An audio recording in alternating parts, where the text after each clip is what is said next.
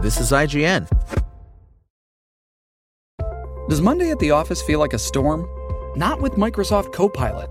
That feeling when Copilot gets everyone up to speed instantly? It's sunny again.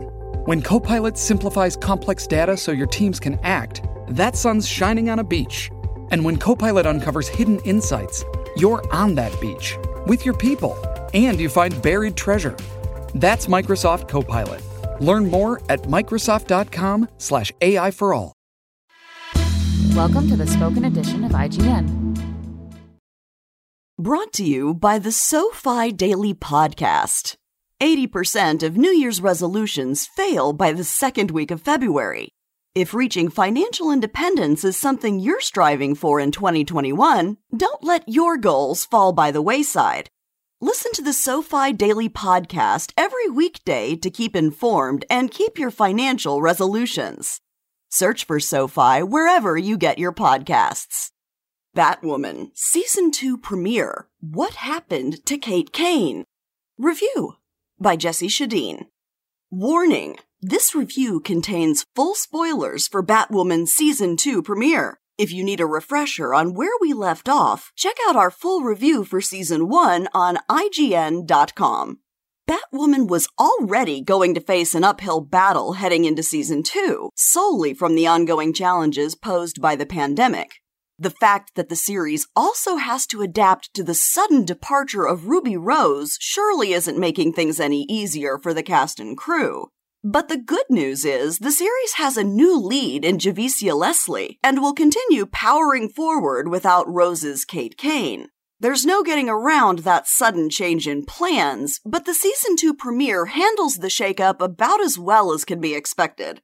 As previously reported, the writers have made the decision to vanish Kate and frame season 2 around that mystery rather than simply kill off the character. Maybe that means we'll see Rose return in a more limited capacity down the road. But Kate's sudden disappearance via a suspicious plane crash does feel like the best way of handling a bad situation. Given that season one never even reached its proper conclusion, there's no getting around the fact that Kate was in the middle of a longer character arc when Rose dropped out. At least this approach attempts to build a new long term storyline out of that departure. And as much as Kate's disappearance mirrors that of her cousin Bruce, at least this particular mystery has a greater sense of urgency. So, the big question coming into season two is Leslie's Ryan Wilder a worthy heir to the Batwoman mantle? It's definitely too early to draw much of a conclusion, but she seems promising enough. Leslie has the right energy for Arrowverse, at least. We get a decent amount of range out of her performance in this debut appearance.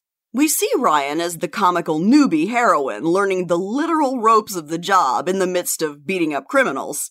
We also see shades of a much darker character, as Ryan clearly has a lifetime of rage and resentment fueling her actions.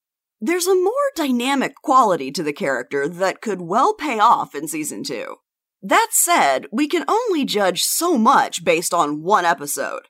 As it is, the premiere is a little too preoccupied with Kate's disappearance and the collective response of shock and grief from the supporting cast, and not enough with actually establishing Ryan and her backstory.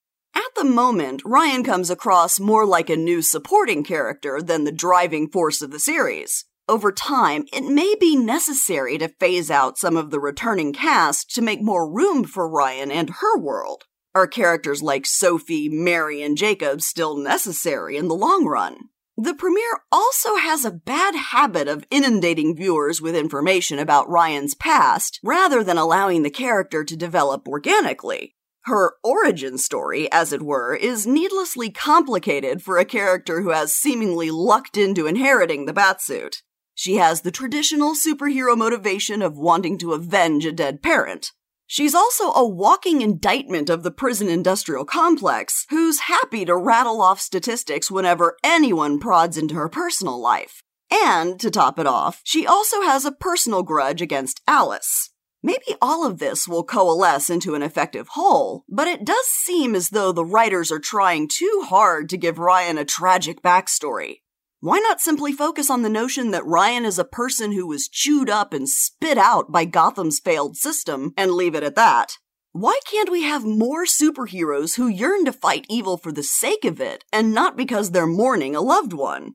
The most heartening takeaway from the premiere is that Kate's disappearance may work in Alice's favor. The fact that Kate vanished before she could complete her season 1 arc plays directly into Alice's story now. She never got closure with her sister. We find out her endgame for Kate and see her grapple with the frustration over being robbed of the chance to carry it out. Not to mention the genuine grief coming from whatever shred of Beth Kane still remains. She may well be the series' most compelling character now as she morphs from Batwoman's main antagonist into whatever she's destined to be now. This episode also wisely avoids going too far in trying to humanize Alice. Her casual murder of innocent bystanders shows she's not going to magically become a hero overnight. Whatever role Alice plays in Ryan Wilder's story, it won't merely be as the reformed villain. As promising as Alice's story looks at the moment, it is a shame to see the whole Tommy Elliot as Bruce Wayne plot twist wrapped up in the span of a single episode. This definitely comes across as an unfortunate side effect of the pivot to the new lead.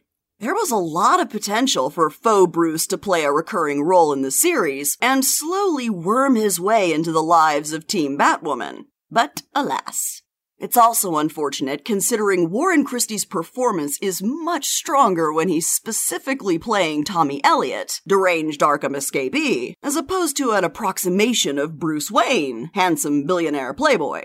This episode does little to generate any excitement for the prospect of Christie returning to play the actual Bruce Wayne, yet now the Arrowverse has effectively pigeonholed itself into this casting choice. All the more reason for the series to focus on building up the new Batwoman rather than dwell on Kate Kane's extended family. The verdict. There's really no ideal way for Batwoman to move forward without Ruby Rose's Kate Kane, especially when season 1 never got its proper conclusion. That being said, the season 2 premiere makes a strong effort at establishing life after Kate, New series lead Javicia Leslie enjoys a promising debut, and Kate's mysterious disappearance is clearly the best thing that could have happened as far as Alice's ongoing story is concerned.